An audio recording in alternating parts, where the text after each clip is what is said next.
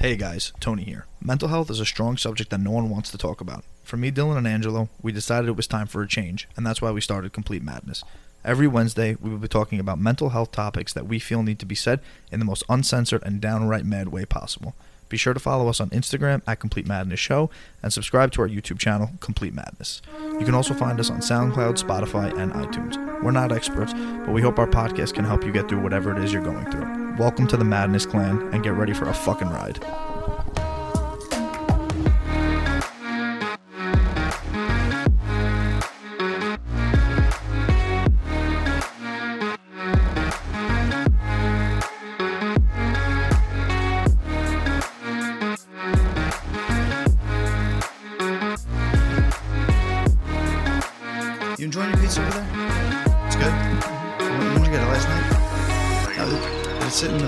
In the fridge or it's just? It's just cold.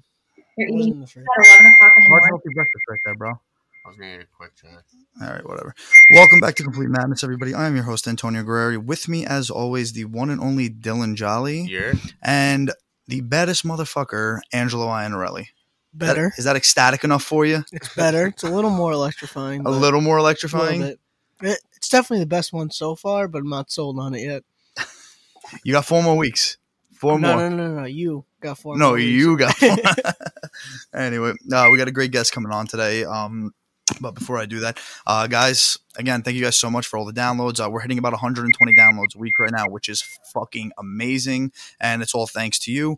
Um, if you guys could all just do us a favor, send the podcast out to someone, you know, someone who needs it, or if you guys just think it's entertaining, send it out anyway. Uh, we'd really appreciate that. All the love that we get from you guys each week is, it, we're super grateful for it. So, um, today we actually have a pretty it's not so much a topic about a certain thing in mental health it's more about the correlation between men and women and how they deal with mental health so i'm going to introduce our guest today and we're going to hop on a facetime call with her her name is Sophie Tsalik what's going on how's everything going Everything's good. Everything's good. A little hungover, but we're going to get through lit saturday night it. know, Just a little. in, a safe in a safe way. So- eh? I, I think that we gotta gotta say how we met the first time because it's it's a hilarious story It's true. That is true. so it was Christmas, and she knows my uncle from New York City. So you know everything's going fine, and this was the Christmas that like for the first three months I was in Texas, and I came home for Christmas. So she's there witnessing my entire family come at me about not going back to school, and that's how I met her. I was just Literally, it was just random girl who showed up to a Italian family's Christmas. Yeah. Just hearing the arguing and everyone going nuts. It's like, Literally. oh, yeah, yeah, he- Literally. yeah, he really is Italian. And the honestly, what comes to mind is just food, food, and then more food. So, Food and more food. Yeah. Yeah. yeah, Yeah, I was offered food as soon as I walked in the house. Yeah, no shit, man. This is With- what happens. And I had food That's in why. my I, hand. that's why I almost didn't get quick check. I was like, Tony's mom's probably gonna offer me some food. Yeah. I was like, I hope she does. You cannot walk into an Italian household without getting offered food, and if you refuse to eat it, they don't stop asking They you until they shove it down you. your Yeah. throat. Yeah. You're like, oh, you don't want you don't want pasta? How about a cannoli? How about something? Just something. Coffee? yeah, I'm good. kind of funny. All right. That's like the Russian culture too, but Yeah. Yeah. so, Soph, why don't you just give us a little bit about your background, what you do? Um, you know, you've you've definitely traveled the world a lot. Do you have any like cool stories? yeah. So I was born in Long Island and moved Mhm. to France when I was ten years old. My mom is French and my dad's Russian, so I definitely have a, you know, an international background. Yeah. and grew up six years in the south of France and then two years in Paris. Came back to New York when I was 18 and started working instantly um, in the corporate world, where I was actually the Oh, only female within the office. And we were also doing European hours. So I was in the office from nine o'clock at night to four, five o'clock in the morning. Oh my god! Yes. It wasn't my And what time. exactly were you? Do- what exactly were you doing f- with that job? I was doing a loan facilitating. So I was dealing with Oh, public okay. traded companies on different stock exchanges in Hong Kong, London, Paris, um, but yeah, not American companies. So how did you get into that? Um, honestly speaking, I got into it per my family. Um, it was my dad's friend who owned the company.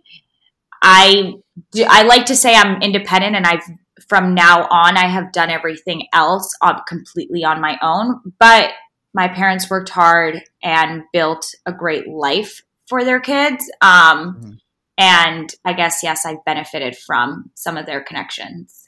Yeah, no, there's no No, shame there's no in shame that. in yeah, that. exactly. Yeah. I mean, I got that's how I got my job too. You know, if Not- it happens from family, you know. Do you it is what it believe? Do you believe that in the corporate world, it's more about the connections now than your actual uh, resume? Totally. I mean, Totally. think it's such a it's such a mix for me even though i got in through a connection i was probably and i was the first person in the office the last person to leave so Mhm. i think i hold myself accountable for my own actions even if my connections get me through the door it's not what's going to keep me in the door and it's not what's going to move up the ranks but having somebody to help you out and kind of put their foot or dip their toe, I guess, in the water Yeah. just to get it started doesn't hurt. Yeah. It gives you like just that little introduction, that boost you need to get in there, but then the work's really going to be on you. Exactly. But I definitely think connections now is everything, and people have been very aware that networking, especially if you're trying to do finance and especially if you're in New York. Yeah, No, totally. Now, let me ask you. You just had um, a summer internship with a pretty reputable company. We're not going to say the name, but c- just tell me a little bit about went on because you know you says that you re- that you were really going in there to be an investment banker. What exactly were you doing with them? Um, so the summer internship was in the investment bank within a very large bank corporation. And I was a part of the real estate team. So, especially now with the pandemic, you can imagine how busy we are Yeah. just structuring along with advising companies if they want to acquire another company. Um, There was a lot of looking at their liquidity uh, due to a lot of hotels, because that's one of our biggest clients, have no capital coming in. They have no revenues. It completely stopped because they had to shut down the hotels. So they still have debt. They still have maturities coming up. So they've raised a lot more capital. They have a lot more bonds, a lot more debt to pay off the ones that are coming coming in. So it was a busy summer.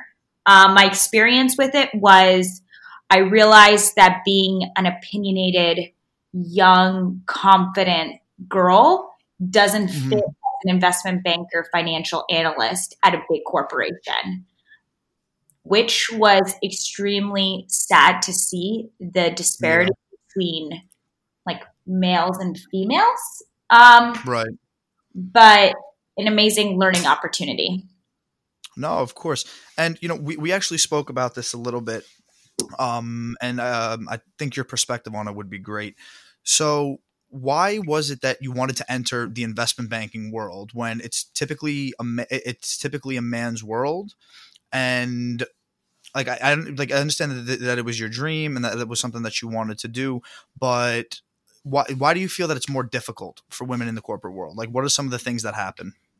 Well, one big thing is is that for me, a comment that really annoys me is when you speak to a female professional that's let's just say in their 40s, maybe 50s, and Mhm. they say to you if they're in somewhat of a man's world, they say it's a choice. And right. it's not a choice. I didn't choose to be analytical. I didn't choose to love the stock market. I didn't Mhm. choose to love to deal with clients. It's something I figured out. Investment banking was not my dream. I actually, both of my parents are in finance. So Okay. I think subconsciously you're always trying to get away from what your parents are doing. So I actually Right. did finance for so long and wanted to do real estate, do development, and started speaking to different professionals about what I liked and what I didn't like. And that was kind of where investment banking came in to talk Yeah. So it's not a choice. It was more of a decision, that- Passion. a passion that came with a lot of work. I've been working Right. for four or five years, and I've had about 10, 10 jobs in Oh different my industries. god. 10 internships, 10 jobs. I have to at this point remove so many work like my resume could be probably 3 to 4 pages long. Oh my god. And like you have to kind of pick and well, I think Yeah. with the resume, like you kind of tailor it to the job you're gonna do. Like you'll pick and choose from which jobs you think would make you the best fit for it. You know. Exactly. Exactly. Um, in the, now in the wor- in in that world, you know, I don't really come from a corporate background. I don't know, Angelo. Would you say you come from the corporate background? Not really. Not no. really. No, you definitely not. Dude, yeah, not at all. I was gonna say my resume would look like shit right now. It's like a job like two months here, job two months here, and it's like, why is that? Be like, ah, well, It's actually funny because this guy he he's he's the set dresser for all the TV and films with ABC and everything. That's funny. I mean, someone for me coming from the corporate world, you should look at your resume as being the sexiest thing alive. And I say that Oh, yeah. because the reason I say that is because you have to spend like 24 hours to 48 hours working on your resume. So yeah. you just should be in love with it and think that it's the sexiest thing out there. Um, yeah, but I need, I need to, I need to work on my resume. No, hundred percent, hundred percent. So now the other thing I want to get into. So today's topic, it's about how men and women deal with mental health because the numbers are completely different. And Angelo, what happened with Dak Prescott last week? All right, so he had come out and spoke about how, like the start of COVID, he was he started to feel depression, Mhm. didn't want to work out, none of that stuff, and then later after COVID started, his brother had killed himself. He didn't specifically say like when because he didn't Yeah. release none of that information was released, but he said that he started to feel depressed, and then that happened, and then it just uh, it just made everything worse Right. and kind of amplified everything. And then on uh, one of the sports shows, it was, uh, Undisputed, hmm uh, Skip Bayless, who's a big uh, Cowboy fan, yeah. and they had brought up this topic, and he basically called him weak and said, like, that's not what I want from a leader of my football team to come out and say he's depressed, and basically just kind of made him look like. Like made him feel like not necessarily made Dak Prescott feel that way, but it just made him look like he very insensitive towards Right. towards what he was going through and I mean that's why I guess it's like harder for men to like speak about their problems because you have people like that who just think oh if it's a sign of weakness if you're going out and speaking out about what's going on in your head but I- I think yeah. it's important for him to do that because I think it's important for anyone to do Yeah. that. You know. I thought I thought this was crazy because I didn't even I, I read them I read the notes last night of just Mhm. like kind of what we were going to talk Mhm. about. I didn't even I don't follow sports really or anything like that, so I didn't really know who Dak Prescott was. And just like reading this, like I found that that was actually like kind of nuts that that was the reaction he got. From I this. know. Not from the people. He got Yeah, that from yeah, Skip. That was just- just Skip yeah, Bayless. just Skip Yeah. Bayless. That like he even had that uh opinion about him, and like I think coming out and asking for help or, or just even talking about your problem is like it's one of the more stronger things that you could do for yourself. It's Yeah. it's not easy to talk about your problems and what's going on with you, and to be able to come up and have the courage to talk about it. It's kind of insane that he got this reaction from Skip Bayless. I actually don't think it's insane. You know? Yeah, because like when you look at this, when you look at the statistics between men and women with that suffer from mental illness, and it is Suicide Awareness Month, but the craziest thing that we found was that women are more likely to attempt a suicide, but men are more likely to go through with it. because men like to men don't like to speak about typically speaking they don't like to speak about their feelings and they let it Exactly. pull up inside and mm-hmm. they're dying inside like silently and a woman Yeah. can be open about it and want to figure it out i think it's really sad to see this story and the whole controversy that it's caused and that there's still people out there that create they believe they actually believe that mental illness or as being not mentally strong is a sign of weakness or if you're and i think that's the the biggest disconnect there Yeah.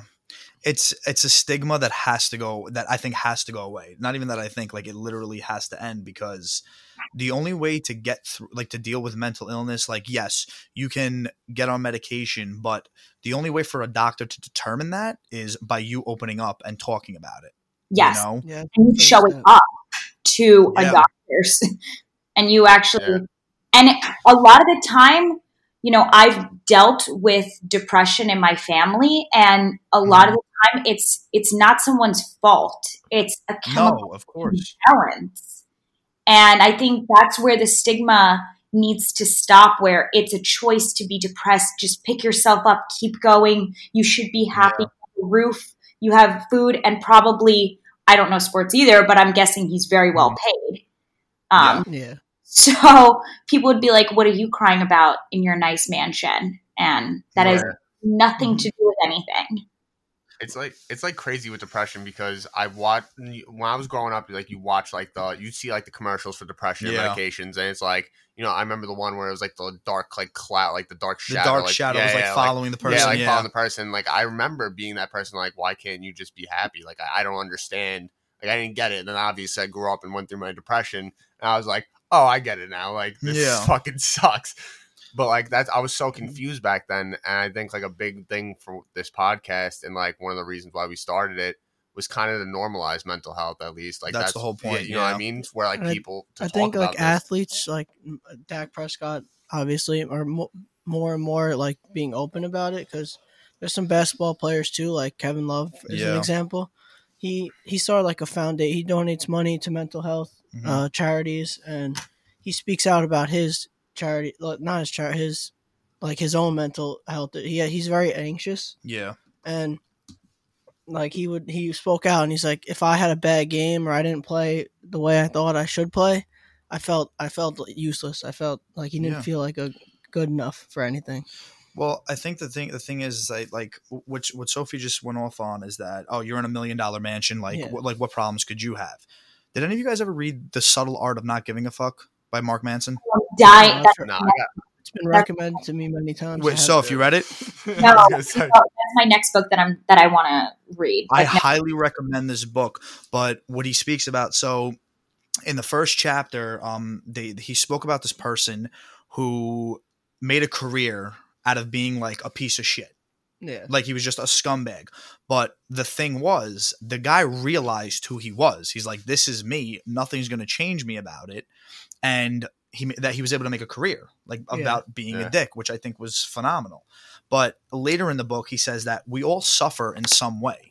You know, a millionaire may not suffer with money problems, but they'll suffer with a mental illness. They'll Or deal with loneliness. loneliness. Yeah you Yeah. know everybody suffers in their own way and i don't think i think that using money to determine how a person suffers like i just don't think it's the right way to yeah. go about it Like I always said, I was like, if I hit lottery, like everything would be all right. yeah And I was like, I, I just feel like it still wouldn't change anything, you know? yeah Dude, I mean, like athletes, like when they're like, if they can't go, like they can't go out to a bar or something and hang out with their friends without getting noticed no and being the center of attention. So it's actually funny because my roommate in texas he knew uh, i think i think it was his brother mhm, his brother didn't watch sports whatsoever mhm. and he was a bartender at a bar across the street from uh, I think either the Mets or the Yankees, and he all the players would go in there. He had no idea who they were, so he treated them normally. yeah, This guy was going to World Series parties every single year.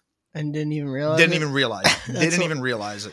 Yeah, uh, actually, like Patrick Mahomes when he won the Super Bowl, hmm he went he went out to dinner with his girlfriend. Like Mhm. in they went to Disney somewhere. in Yeah. there, and no one like everyone obviously knows who he is, there, Right. But no one bothered him. They let him. Really? They just let him him and his girlfriend have their dinner. And That's he- and- amazing. And, then he because of that he paid for everyone's dinner in the restaurant. You're kidding me. No, That's awesome. that's amazing Now, so what what do you see in the corporate world again with between men and women and their mental health? Like it's got to be straining. It's got to be more straining for men, right?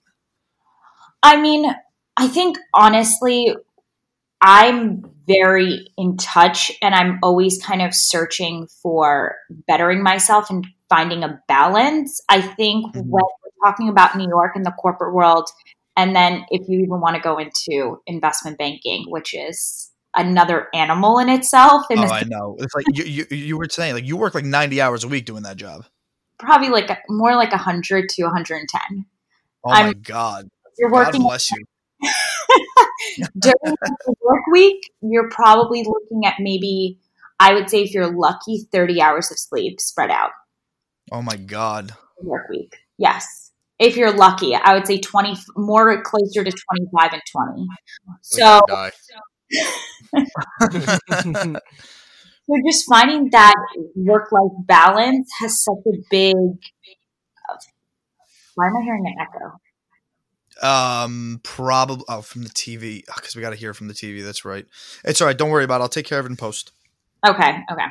Um, oh, it's so confusing. Um, Yeah, I know. I know.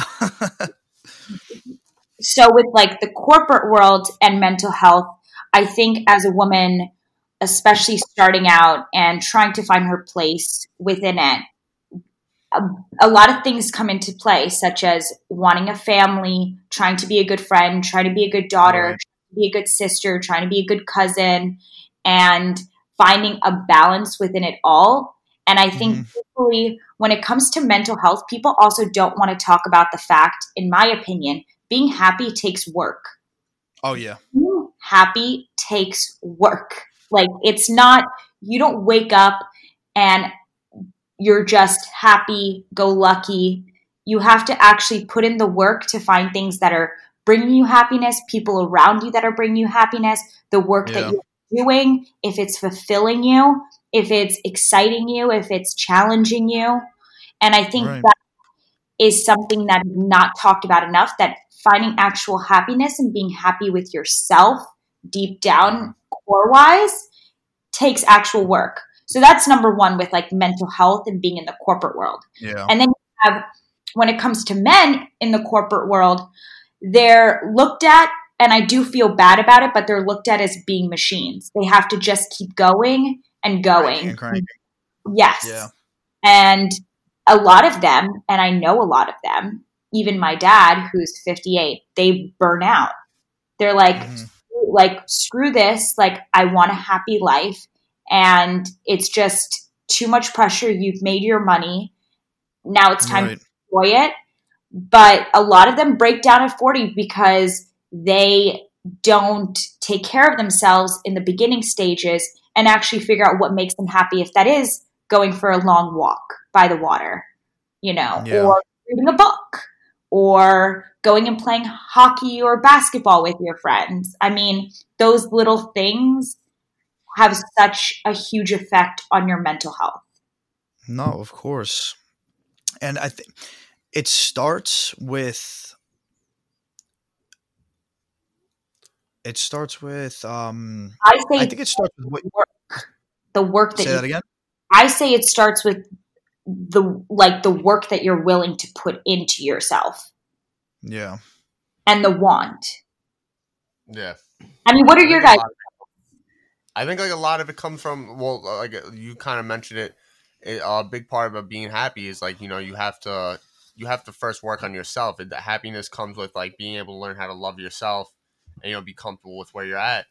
And um, you know if you're not if you're not doing anything that doesn't fulfill you, and you know you're kind of just you know getting through like not really living. You know like you're just kind of Getting through life. yeah you're just kind Yeah. of ex- you're existing you know not living you know and um i think that's a big part of it where you really do have to focus on what your interest is and not necessarily what you're going to make the most money doing hmm you Yeah. really have to focus on the end goal of how you're going to feel inside while you're doing something See, I don't know if you necessarily have to focus like when you're starting out. Like, yes, there is always going to be an end goal, yeah but I think focusing too much on what the end is going to bring you is Yeah. actually going to like like oh yeah you. not like necessarily the end but you know yeah I agree So with you on the- everything A to lot the of- end to live.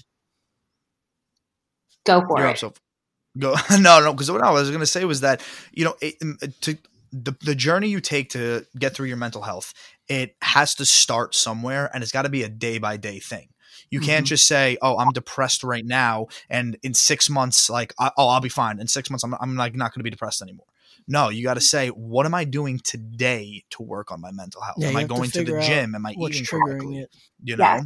And then when you are feeling down on a day, which also I think a big thing is that not to beat yourself up about it.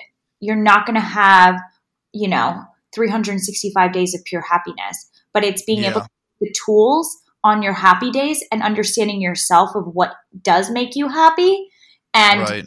taking it and taking those tools to the days where you are feeling down or depressed and that Mhm. creates more of a stability and more of a balance for your life and mental health which in return is huge especially within the corporate world Yeah. You know what that reminds me of? Did you see the movie Inside Out or Inside? What, what was the Pixar movie? oh my god my, I my friend was just watching it but i was like that idea i'm not a cartoon person at all, but that cartoon idea of young kids watching this is incredible. No, it was. It really. It was an incredible I thing. see it. I You guys didn't didn't see. it? Yeah, this, what's no. it So what hap- What happens in this movie is that um, they have. It's this girl. Her name is Riley, and Mhm. inside her head, she's got five different emotions. I believe it was joy, sadness, anger, and um, there was like one that was scared, Mhm. and then one that was like you know like the popular girl like you know she's like Yeah. uh, I, I don't remember what the exact what the word was but they showed all these emotions inside of her head and not to give too much away about it but joy is like the, the joy the joy character is kind of like the leader inside of her head Mhm. so she's always trying to keep the girl happy happy happy and happy but the problem with it was that you can't be happy all the time you know Yeah. you need to have those sad days where you're going to be able to reflect on them and be like why am i sad right now so that i can be happy you know Yeah. and i thought that that was the greatest i think that was the greatest movie that pixar put out you know because it's like it kind of taught kids how to be sad and it's okay to be sad Take the go with the Yeah. bad. you know And I think a lot of kids aren't taught, especially even myself, I wasn't taught how to process my emotions. And Yeah. and if I was angry, I was looked at as ungrateful or spoiled mm-hmm. and put down for it. Where right At- actual fact, anger is comes from sadness. So I didn't know this until funny thing about me is my dad is a Russian Jew, my mom is a Christian, and then my grandparents on my mom's side are Buddhists. So oh really yes. very diversified very nice that's awesome So growing up, and my grand, my step grandfather, who is Buddhist, he's an acharya, which basically means a teacher, and he's very wise. Does a lot of talks, but I have to say, I about the you know the Buddhist culture and the religion itself is that it really keeps you present, along with also being in touch with your emotions. So he was incredibly helpful from a young age of understanding and trying to process and mature and grow with my emotions and being in touch with myself, which a lot of people in the world, especially in New York do City, not know how to do at all in the corporate world, are so detached and so disconnected. Yeah. Let me ask you what I have. I personally have like I, wouldn't say a vendetta, but the education system. I almost feel like it failed me in some senses. Mhm. You know, from even from the very early ages. Like my mom used to get worried about me because like I wasn't making friends in school, and you know, and Mhm. it was just the time period. It was just, I guess, like like everyone. You know how you have like those years where you're just like you don't want to talk to nobody. And it's Yeah, like in your early years. You know, some people like yeah they they like middle school. in middle school it was middle Yeah. that's what it was it was middle it was middle school for me and it was almost looked at like it was a problem but i wasn't doing good in school and to me it was because i wasn't be able to i wasn't able to show my creativity the way that i wanted to you know they were like you got to do it this way and you just weren't interested in it. yeah no it just it just wasn't for me Yeah. and i think that the biggest thing with it was that i needed to find a place where i could show i guess what you could say is my genius which would be Mhm. something that's in the creative field and i found that in high school but the whole vendetta i have against it is that we they teach you what they want you to learn Yeah. and sometimes that's not for everybody you know everybody learns in their own way It's Yes. not very like it's all math, science, Yeah. social studies, so, and all like English, yeah and then a language. That's like the standard from middle school through high Mhm. school. When I was in school, when I was in elementary school, they did like a yearbook at the end, of uh, Take over. I gotta go let Chuck in. Keep at, going. yeah, at the end of elementary school, they did a um like a yearbook or whatever at the end of sixth grade, and when they did that, I uh they asked like everybody what they wanted their future jobs to be and stuff like that, and like to my surprise, a lot of people thought they at least like put something like they had an idea of what they wanted to do at a young age like that already, and I had no idea. All I knew at that age was that. I didn't want a regular desk job. That I knew that I wanted to work with my hands whether I, didn't know exactly what, but like whether it was going to be like, oh, me doing construction or something. Like I just knew that I was never going to be able to do a normal desk job I, I'm sitting still because I'm all over the place. Like I need something where I'm physically moving around or something, even if it's not crazy physical, just something that's like I'm walking around or doing something. Like I can't sit Yeah. still. And, and I realized that at a young age, so I had I had no idea what I wanted to be. And I still like I got into the union. I still don't think that's necessarily what I want, but it's good money right now, and it's and it fits what I'm interested in right now. Where it's like you know at least like I'm I'm active when I'm there. You know I'm not just sitting around like Yeah. I'm doing something. You know, and it's a cool job. It is. It's definitely a cool job. It may not be my passion exactly, but I'm still trying to figure that out. You know. And I think there's, I think that's a big thing. I- I don't think there's a shame to not knowing what you want to do. And Yeah. I, my issue that I see is that not even millennial, well, millennials, but also around the early 20s, because of social media, because of the way things are going, everybody wants things instantly. They want to feel instant fulfillment, instant gratification. And the reality of it is that our parents, baby boomers, they worked so hard to make a life due to World War II, things like that. Mhm. And for us, I think it's just a shame of how we're looking for instant happiness and fulfillment out of life and out of a job, out of our careers, that Yeah. it's not to know right away and just to keep going, but you're not going to find that instant gratification where I feel like a lot of kids our age are looking for or young adults. I think the biggest thing is just to try new things until you find something that really works for you. Yeah, of course. That's that. Yes. That's the only way. That's the only way you're gonna find it. But I think that people. Fuck, my Come bad. on, guy. My bad, my bad, my bad. Jar. I think that I think that people are afraid to try new things and get out of their comfort zone. You know, Mhm. and what they don't realize, and I think it's I think it's honestly has to do with the guys more, guys even more.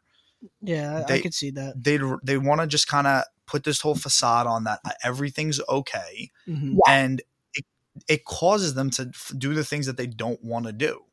Also, I feel like the what like people you associate like your friend group, if Mhm. like you want to do something that's not necessarily like what they would do, Yeah, or like it's like out of their comfort zone, you know, and then if you hold yourself to stay in their comfort zone to be like okay, like for me, like doing this like podcast, like I just it's not something like some like some of my friends just they're not really into the whole like Yeah. mental health topic, and that's fine for them, but it's like for me, it's like something I went out and I tried on my own right. you know so i think you can't let like your social like friend groups like Dictate, what you do. what you do Yeah, Oh, for sure. I just think it's important for younger, I don't know, younger people in the sense of like 20s to 30s. If mm-hmm. something isn't working out right away, they can stick to it and it can grow into something where it is what you inevitably should be doing and it is good for you. And I Yeah. think that, that just goes back to my point of like they're wanting instant gratification when you have to Right. massage a little bit. You know, maybe you're Yeah. not, you know, maybe being a financial analyst isn't your love and passion. But then once you get to a VP level, dealing with clients, managing people, those types of, of the job, you get more pleasure out of than building a financial model on Excel.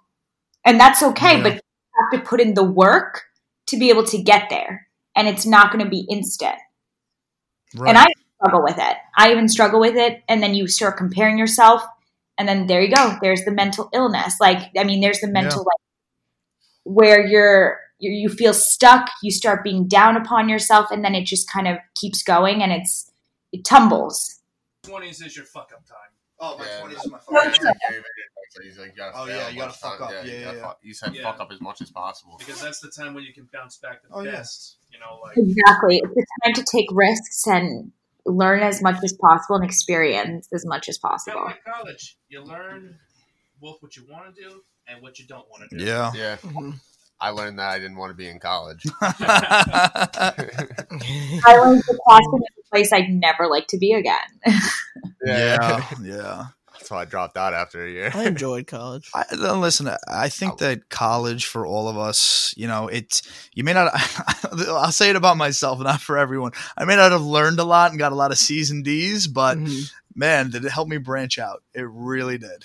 That's true. I at loved least. everything I about give it. I don't think grades mean I'm gonna have a high GPA, and I fucking hate college. And I actually took a gap year and a half off, and the way I was judged, especially wanting to be in the corporate world, for Oh, not going, it. I was judged so badly, and they were like, "Were you a horrible student?" I was like, "No, I graduated high school with honors. I just don't learn in the like in a classroom reading a book. Yeah. I doing the work and talking to people and asking my questions on why you do things and yeah it was just the judgment was so bad was so bad You know, and that that's an, that's another big thing too. Like, why why do you got to judge everybody? Why does everyone judge? I think judging comes off of other people's come- insecurities. I think a big part of it, and no joke, I think a lot of it's almost a survival thing. Like that's where like I think it originally comes from. What do you mean? And like, all right, so ready, like judgment. Obviously, I feel like evolved over the years. Like, hear me out. Originally, it would be like fight or flight, where like you see someone that you don't know, like, Uh-huh. and then like you know you're gonna kind of like look at them and be wary or whatever, and like you're an gonna keep animal your distance. instinct. Yeah. And now, I, obviously, as time goes on, I think it evolved into like being judgmental of just like your own insecurities. I think you, um, what's the word? Um, well i think a lot of it's subconscious project, project like onto other people your insecurities almost, and then that's where you start to judge. And a lot of it comes from you know again like that fight or flight kind of uh mentality. I think from you know just it evolving where now it comes from your own insecurities and you're gonna judge someone based off of that. Like I still do it. And I don't mean to do it, and like, and I judge people all the time, but I realize it comes from my own thing. Like, I, I'll like judge the way someone's dressed or whatever when I first like just random people. I'll see random people, like I'll just Yeah. be driving, I'm just like, oh, why are they walking? Like, you know, it's like weird shit. Like, why, why don't like, oh, that sucks. They don't have a car. Like, just weird things in my head, and it all comes from like my own insecurities of like, the car I'm driving isn't good enough. Uh, I'm not working right now. I'm broke. All this shit, like it just all my own insecurities that ravel up, and just me fucking projecting onto every other person that I see, and that's where I think judging isn't always necessarily a bad thing. Like, obviously, when you do it like that, comes from your own securities, but again, it comes from I believe like your whole fight or flight, you Yeah. know, being able to like perceive danger before it happens almost. I also think that a big part a big part of the, the problems with the with this is I think the media is one of the core problems with all this. Personally, they Yeah. they've created this idea of what a person is supposed to be, hmm and it's fucking bullshit. That's my first jar, by the way. Wow, that's Yeah. crazy. but no, I'm serious. Like it, it's a bunch of bullshit. Be college, for instance. You don't go to college, you're not going to get a good job. You you like you're going to be stuck working at a fast food restaurant. That's what they told me growing up in high school. Yeah. And I'm out of college now. I'm not even using the fucking piece of paper that I have. same here. You know? It's so true. I just also think the whole thing with judging, personally, the reason you brought up the book of like the subtle art of not giving a fuck, Yeah. not realistic. It's not real. Like to me, that's not realistic. You will always care subconsciously. What you what you wear, you subconsciously are doing it for other people in some ways. Yes, course, you yeah. do it yourself, but why did I pick this shirt instead of a different shirt? Why am I wearing these shoes instead of buying another pair of shoes? I mean, Yeah. we do it so ingrained and it's so subconscious, probably even back to animals. If you Mhm. believe evolution, um, I'm not gonna get into that. I mean, even like back to the animals, you know, like we're put on the earth to attract the other sex, and Yeah. and that even comes to I'm saying like clothes and exterior, which is all BS. But I think the subtle art of not giving a fuck, like th- that doesn't exist. Like I'm curious to read the book, I'm open to it, but I'm trying to obtain that. I'm trying. Of course, I wish I'm extremely judgmental. Grew up in a very like privileged bubble in France Mhm. and was judged. I was told at 12 years old, why are you wearing a backpack to school? I was like, because I like it was my first time. I always wore a tote bag that was Yeah. designer. Fine, it was designer, yes, but I was wearing a backpack. from Urban Outfitters that was twenty five dollars, maybe thirty nine, because it was on sale, and I Mhm. loved it. And I was like, oh my god, I'm gonna have both of my hands free while I'm walking to class for the first time, and not have to hold one, um, like hold my bag with with one arm. And my friend looked at me on the first day of school, and we're like twelve years old. She's like, "What are you doing with a backpack?" I said, "We're at school." She's like, "No, no, no, no, no. Where's your like Louis Vuitton tote like me? Like this? That's oh my not God. at 12 years old. So like you will be judged. I grew up in such a judgmental like area and I think Yeah. that has definitely defined me a little bit of my you sure it wasn't Long Island? You sure it wasn't Long Island? Mm. Yeah. Yeah. Well, I up in Long Island, they're very I mean all the moms are the same in the sense that all the fathers work in the city and the moms are there with their large engagement rings and yoga pants. Um, but yeah, I mean, the subtle art of not giving a fuck, you're always going to give. You're always going to care. sorry. Okay. Keep going. Uh, sorry. I'm sorry. I'm sorry. I'm sorry. Say exactly what you were saying. I had I had to tell him. I'm sorry. No, I was just saying the same thing. I was like, I don't think it's realistic. For human beings, we always will judge. We'll always want to somewhat be better than we were, or maybe we're trying to get back to our better selves, but Yeah. always on the chase of fulfillment and happiness. So that comes Well, with to answer your question on how you think it's not realistic, and you're right. He even says it in the book. It is you will always give a fuck about something. But you have to remember, in this lifetime, you have a limited amount of fucks to give. So choose them wisely. It's true. It's true. You know? choice. It's a choice what you want to focus on. It is. Yeah. And that is something, if we're going to bring it back to the corporate world, that dealing with the office politics and the culture, Yeah. it's very difficult for myself. Being a cancer, if anyone is it. signs over here, I'm very emotional and also moody. And that's difficult in the corporate world. That is Yeah. difficult. And I'm definitely looked down upon being a female and being emotional because my emotions is my strength and my weakness. Um, so f- let me it. ask you this. We ask this we ask this to every guest. What is the one rule that you live by to have a happy life? And I also ask it is that if you were to give advice to somebody on how to be happy, what would be the one rule that you follow that you would tell them? Can I have two? Of course.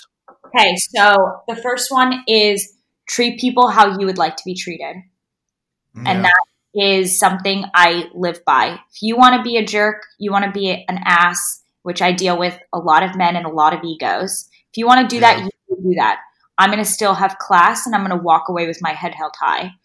The other mm-hmm. one is something that I keep it dear to my heart because I'm still working on it is patience. Yeah. And that is something that has a lot of olive branches or branches in general in the sense of being patient means being kind to myself if I'm not at the place where I thought I would be or I didn't get what I wanted in that moment with Yeah.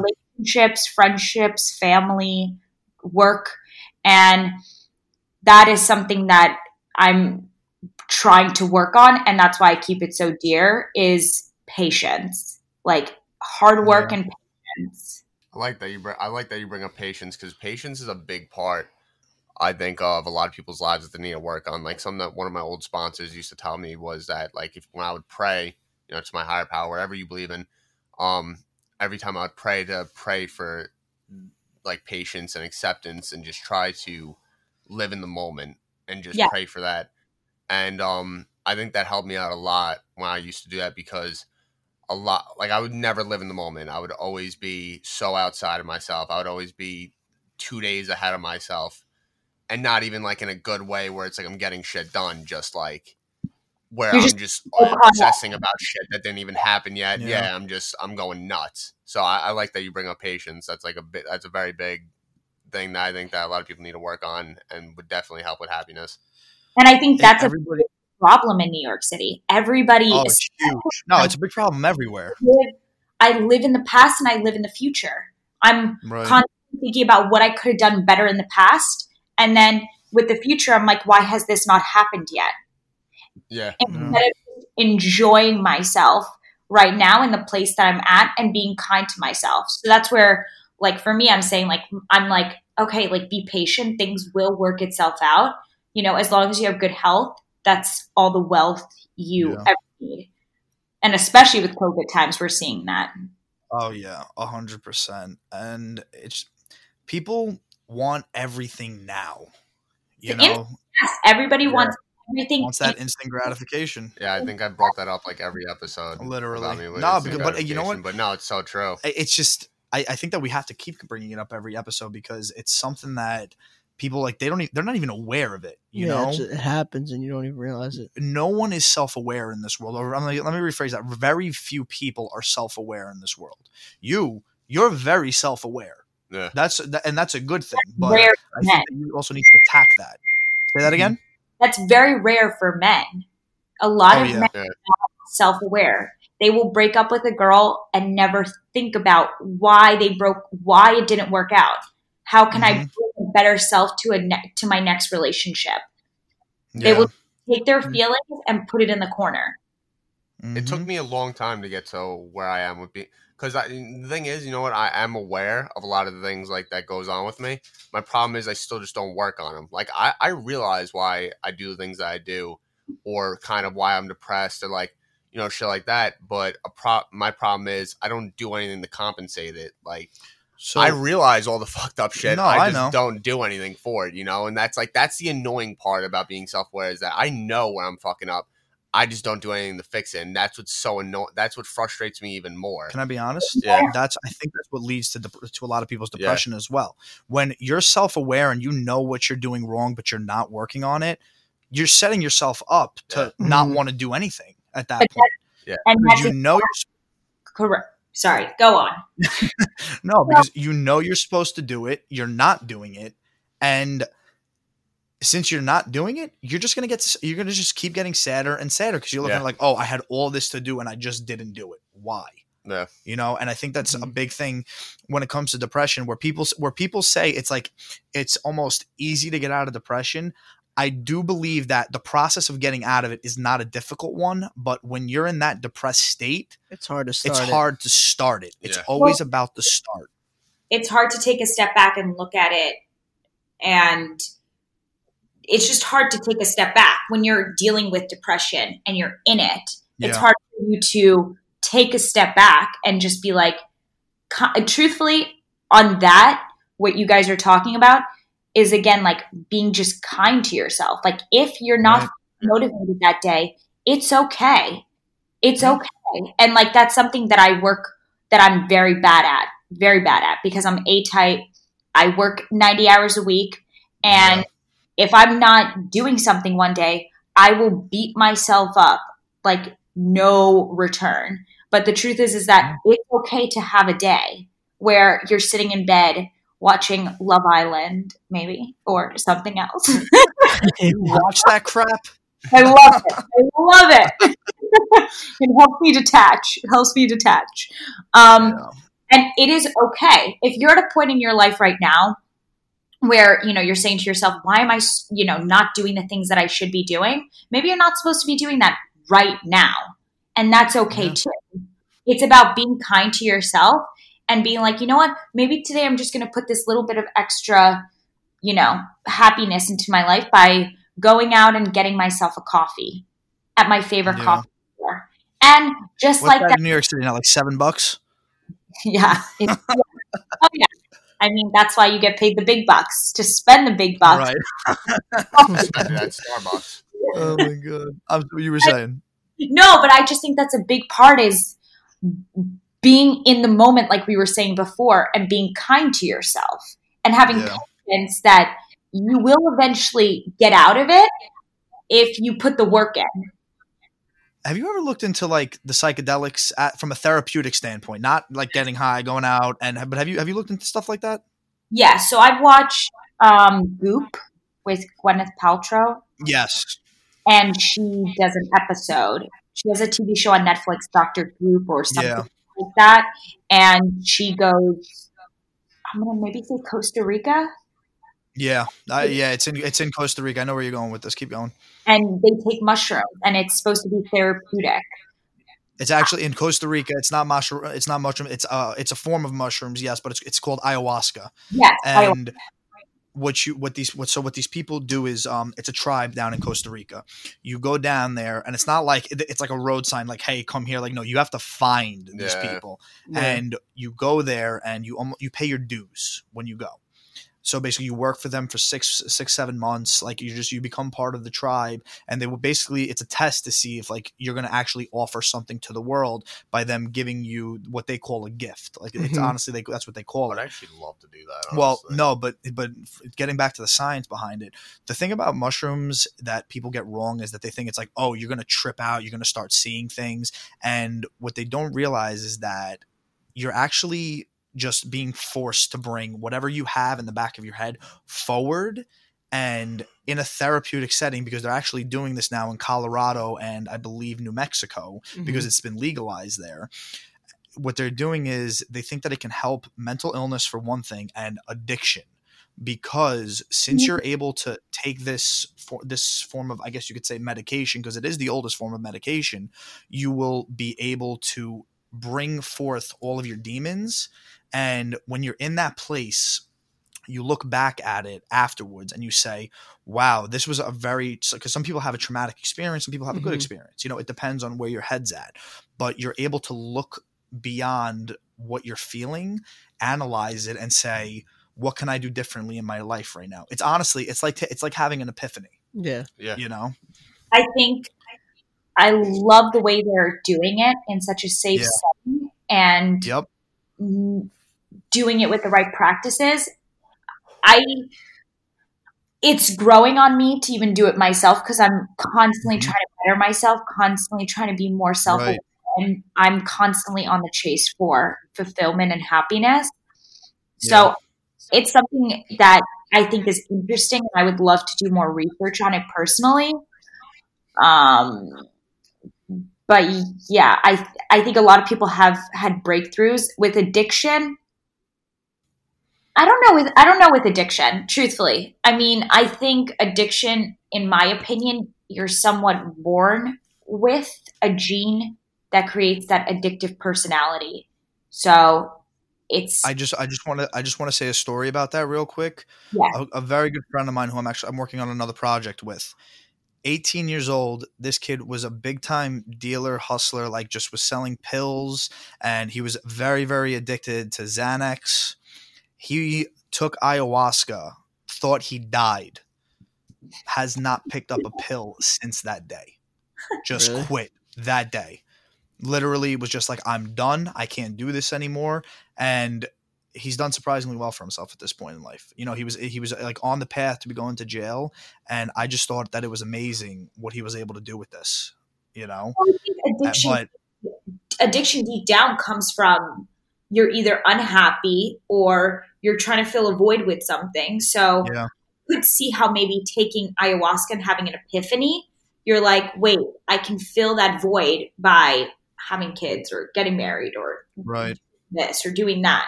So I could see that happening. yeah. We're actually doing an episode in a couple of weeks about it. We have a guest coming on that's very, very like research. He does a lot of research and analytics on it, and he's been looking into this for some years now. And he's he's it's like this is actually almost his passion, Mhm. you know, because right now, like they're saying that what they're saying is from the, from a market standpoint. Actually, you're the perfect person to ask about this. From a market standpoint, do you think that this could potentially be like the next wave of legalization when it comes to like marijuana, like how marijuana in the past couple of years has now become okay? Do you think that this would be the next thing? I don't know. I'm honestly very conflicted with marijuana becoming legalized. I I have Mhm. pros and cons to it. I, I'm not One hundred percent. with it. Um, and I say that just because I'm, you know, I'm not going to say I've never tried it, but when I did try it, knowing that it was illegal, and but it was still my choice to try it, it made it scarier. Where, but then there's also the whole thing of like, why are you in prison if you have a joint on you? Like that's Yeah. over tax dollars. Like that's like ridiculous. Um, so there's like I said, pros and cons to it. What do I think about like that becoming illegal? Like The mushroom psychedelics aspect of it. psychedelics. I just think people will start abusing it. And well, not I think that therapeutic way and it's contained and it's only at clinics and it's yeah. used for that purpose, then fine. But we already know that people are already taking mushrooms and tripping and having good good times and bad times. Right. But I think that you I think that you need to have a, th- like, for something like that because listen, the cons with it, you're going to end up with psychosis and it'll seriously fuck you up in the head. You know, if you do Mhm. it incorrectly. Like it, Yeah. it is a very dangerous thing to do in the wrong setting. Like if you're not around the right people, you're going to ha- you're to end up freaking out.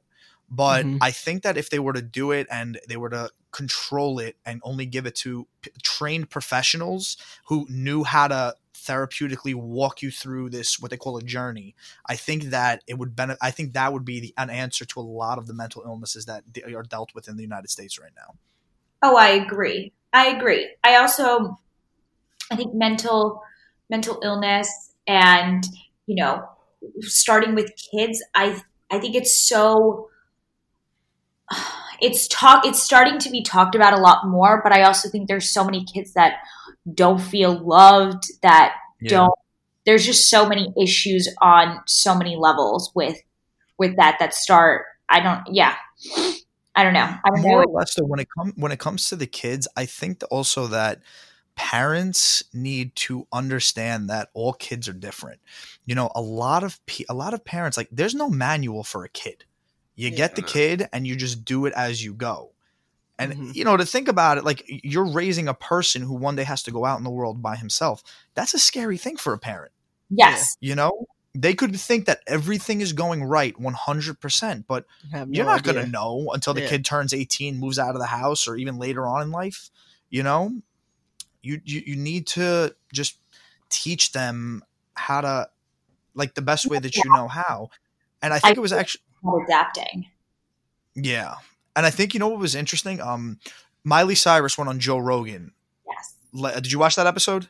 I watched the one with Alexander Cooper, and I Alexander, oh Alex Cooper. No, Uh, so she went on Joe Rogan's podcast, and it was in the first 15 minutes. And I encourage a lot of people to listen to this because she talked about she wants to release a set of children's books that teaches kids how to properly use drugs, which I thought was amazing because from the child standpoint, if you're told um, drugs are bad, she wants to teach you like all right, they're going to be in your life. You're going to have a choice to make. And if you choose to make it, here's what's going to happen.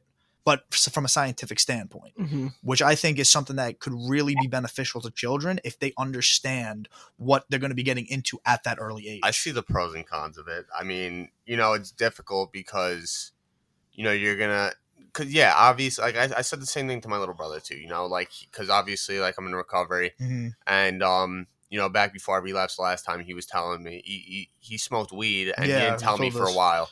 You know, and But how do you think that it could benefit? so when so I wanted him to talk to me about it because you know what he was like I didn't really like it or whatever blah blah. blah but he's I'm like listen Connor I'm like you're gonna do things in your life You- you're gonna grow up you're gonna you're gonna experiment you're gonna do things I don't want you to be scared of anything but I want you to be I want you to be able to come to me if you feel like you're worried about anything. You know, I don't want you to go experiment with something that you don't like. I'm not telling him not to do drugs. I'm just telling him like be aware of where it brought me in my life Right.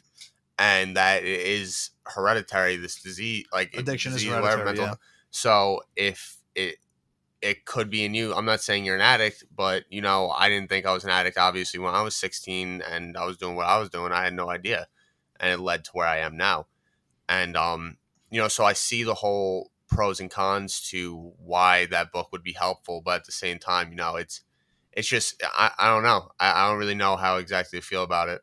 You know it's it's, it's very like I think- get it. I can see the pros. I for But sure. you but I also feel like see the cons. I I feel see like the there's way more. I feel like there could be more cons. In what? way- But in what? In, Just in what like, way? just like- it's like what age do you show that book to them? That's what I'm thinking. Okay. Yeah, Like, you know what I mean. to, like like you shot like because immediately I'm like obviously I'm you probably wouldn't show it to like a ten year old, Right. but like in that, my mind I'm seeing it as like ten year old ten year olds and like twelve year olds seeing it. Maybe like once you're in middle school, like yeah, it makes sense because at this point in time, middle schoolers are like juuling Mhm. and doing shit like that. Yeah. so it, it wouldn't be of a, sh- much of a shock at this point but it's still just like yeah what age you really like same thing where it's Yeah. like wh- when do you talk to them about sex which is like a little different obviously it goes but back like to the parenting. Like it's just Yeah. it's trial and error. You Yeah. know? it's very I it's just very I feel like they like you can't like raise your kids away like oh like it's bad don't like don't do it like Yeah. you can't But, do like, it. where's that You- middle you- They need to know like the risks of Right. because Yeah. every kid's gonna go out and drink on before they're 21. It's Yeah. just that's just how it is. Or they'll experiment with drugs, but they need to like if they don't know what something is, and then their friend goes, "Oh, try this. We're all doing it," and they're gonna listen to their friend Yeah. I- and I think for not realize the consequence. for for me growing up especially in europe where you know i went clubbing at 13 years old 14 years old i just think my parents did it so well where they created a fine line of drink with us. I was drinking at such a young age they always let me try their alcohol um, wine anything. It was not a big deal. Yeah. in America with drinking, I come back when I used to come with friends or go to parties, the way young girls are even in college, the way they binge drink and how bad it is for for your health.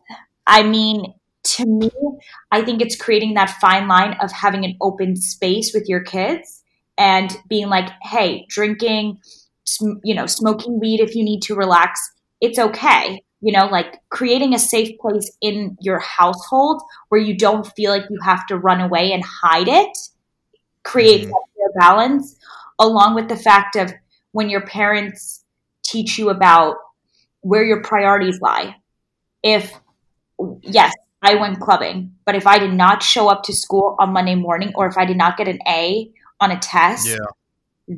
that was not a discussion like you do you do not You do that in trouble. That was it. Yes.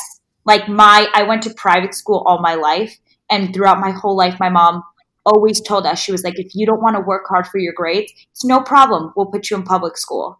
It's a privilege that you're there, so work for it. Right. And that's why I said I graduated with honors. I'm a great student. Don't like school, great student, but talking about drugs and your parents being open to you about drugs and even maybe doing it with your parents because they're human Mhm. beings too and creating that fine open line and balance but then them Yeah. pressuring and all, not pressuring but making sure that your priorities are in line is where i see the balance. Coming from like my standpoint is like I, I've thought about this like a lot, like where, you know, when I get older and I have kids, you know, being in recovery and everything like that, like what do I do when my kids, when I find out they're smoking or whatever, like I, do I tell them at what age do I tell them my kind of story, um, and kind of explain to them what I went through and, you know, my, me dealing with addiction, you know, like what age do I kind of, like again, like kind of we're tying Yeah. it back into the book like idea. Um, when do I really? Because When obviously, do we start yeah, when do I start talking it? to them about it and like give them an idea of at least like, hey, listen, like this is what I went through. I'm hoping that by the time I have kids, I, I do remain sober and that I stay in my recovery. uh, You know, God willing. But you know, if that time comes and I have however many years sober, whatever, and like how do I respond to my kids doing this? How do I educate them? I, I know I'm not going to come down on them hard, you know, and be Yeah. like, like, and bug out. But at the same time, you know, I got to be wary because it, it's a family disease. And if I, God forbid, one of my kids an addict and, you know, and then like they grow up and it gets worse, you know, do I implement in them at that point, like, you can't be doing this? Or do I just be like, let, let it ride? You know, like it's, it's very scary, like thinking about it in my head. Like I, I there's, there's like coming back to like overthinking and like patience and being Yeah. like, I'm like 10 years ahead of myself right No, now. Like of already course. thinking of like Yeah, what but that's my good because theoretical kids you are know going to be doing. That's good though because I think that this is something that when it comes to being a parent, if you know at some point that you want to be a parent, I think that thinking about it before you're the parent is the best thing that you can do. You know, it's because it makes you more aware of like, all right, how do I want to teach my kids about the world? Which again, another huge problem that the school system fails to give you. You know, and I think that's why so many people in their 50s and 60s, like you said, in the corporate world, the men burn out. But mental illness really hits a lot of people after they hit 40 years old. It's definitely a, it's definitely like a major problem with teenagers, but people don't realize that 50, 60 years old, people are still suffering with this. A majority of men that go through with a suicide will be in their 50s or 60s. Yes. I mean, didn't we just see with um, Elizabeth Hurley, her ex husband, killed himself? I'm not sure how he killed himself, but um, it's, I mean, Right. he has a kid, you know, he has everything he wants, everything he wants, and mental health is so important and it takes so much work that I don't think a lot of people are very aware about it. And especially within the corporate world, one of my old bosses who's still like a mentor of mine, he he's 40 and had like a mm-hmm. breakdown and was just going going, going. And Oh my God. he's doing a lot better, but he had to just take months off for himself for the first time. And I have to say that being in the corporate world, if you speak to women who have decided this is what they want to do, this is their life, they're going to have to make some sacrifices, maybe not having children as young as they thought, or not having as many as they thought. But if you Right. actually see women that are, you know, still in the corporate world, they're, the way they are at 50 or 40 or 55 compared to a man, it's so different. Like, I have to say that I think women prepare Yeah, for it earlier on where they're looking for that balance. So the longevity of their career, if they decide to stay in it, and I'm saying making sacrifices, the way they are at the end point of their career compared to a man is just so different. And that's because they focus on their mental health and creating somewhat Yeah. of a balance where men just completely disregard it and want to just keep going like a machine and then they kind of are fed up after maybe 40 but like a lot of women who stick in the corporate world they'll stick there for years and years and years i don't know that's my Yeah. opinion with it no, you're you're right, and I I think it's good that they continue to stick. I think think it's good that they continue to stick with it. You know, because it, it kind of just shows like where society is at right now. You know, and we just shit's got to change, is what I'm trying to say. You know, a lot of things got to change, and the reason we brought parenting into this is that I think it starts with the beginning. You know, Yeah. our generation is gonna be. I think is gonna have a major shift on how we parent our children Mhm. because a, a lot of the people I talk to, even just close friends or any, and everybody, they all say like, you know what? When I have kids, like I want to, I want to be full, full front with them. I don't want them to be scared of any, everything, you Yeah. know, of anything. I want them to know the dangers in this world, and I think hiding the dangers from your kids, like when it comes to drugs or you know drinking or anything like that, that's the biggest issue. Mhm.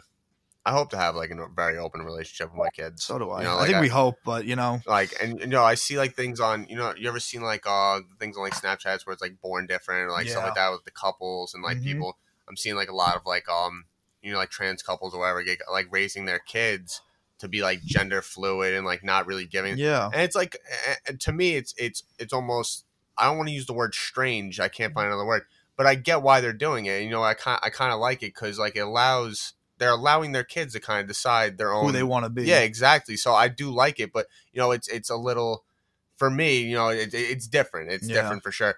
but I kind of like the whole aspect of it. Like I like You're open yeah, to be you're allowing you your to be. kids to be very open and, and allow uh, them to figure themselves out. I think that's wonderful. And honestly, I think that like I, I don't care when I have a kid. I don't care if he's gay, straight, whatever, whatever, whatever he wants. He, she wa- wants to be. I don't. I don't. As long as Yeah. I can have a relationship with my kid, I, I really don't care. As long as they're happy, like I'll, I'll do anything for my kid. That's where that's where we're at now. But you got to think 40, 50 years ago, like this, we, no, we were it's nowhere it's near different, there. It was a different world, dude. You it wasn't even. It, there was no such thing as gay marriage back then. It was like it was uh, seen as a mental illness being Yeah. gay or whatever. Like I'm I'm watching a show on Netflix right now called Ratched, and it's uh with the woman from uh uh American Horror Story. Okay. Um, I think you know I'm talking about, like the Yeah. main one that's like in all of them. Um, she is like uh. Her, pretty much the premise of the show is that her brother is uh ser- like a serial killer and he Mm-hmm. ends up in a mental hospital and she like finesses this whole thing to become like a doctor in the mental hospital so in the show it's like they have you know women in there that that are lesbians that are like they're trying to like right. hypnotize them and like put them through this therapy and shit like that like this crazy shit because like was this in- based in this day and age or in the it's based in the 1940 it's like Oh, okay, 1945 yeah. or whatever so but that that's what it was like back then though that's like being like if if you were gay like they didn't the gay camps. yeah like I yeah, like, it's a thing. like, no, they, it's a real they would thing. send you to a mental hospital they would do shit where Yeah. they, they would do these type of therapies where they would um attach you to, they would uh induce you with like this vom like charcoal drip or whatever like yeah, to make you vomit while they would play pictures of like homosexual I ideations know. and shit like I that know. It's it's to some give you sick the, shit. to give you the idea of you know it's for you to get sick every time you think of something like that like it's like shit like that where you know that that's how crazy it was and now look where we are now we have like the gay pride parades and like everything Yeah. like that like it's a whole different world now and it's like so much more open obviously there's still I think that I think that the world will definitely become more open as as we get as we Yeah. go along. But I do also feel that we have a very long way to go. I think for parents, the best thing they can do is just listen to their kids. I think that's the biggest thing. Kids just want to be heard. And I think Oh, we do have a long way to go when it comes to our tolerance and being accepting of others that may not be the same. And that's where I see where the work needs to be put in for the future. yeah And just being kinder. Kids are Kind, man. kids are mean. First two t-shirts are "Be kind" and "No fucks clan." Those are the first two t-shirts for this podcast. Hey, send one over. Send one over. That's So, why I live by how you want to be treated. And a Yeah. lot of I've been told many times they're like you're so blunt, but you're like you're kind, like you're not a mean person.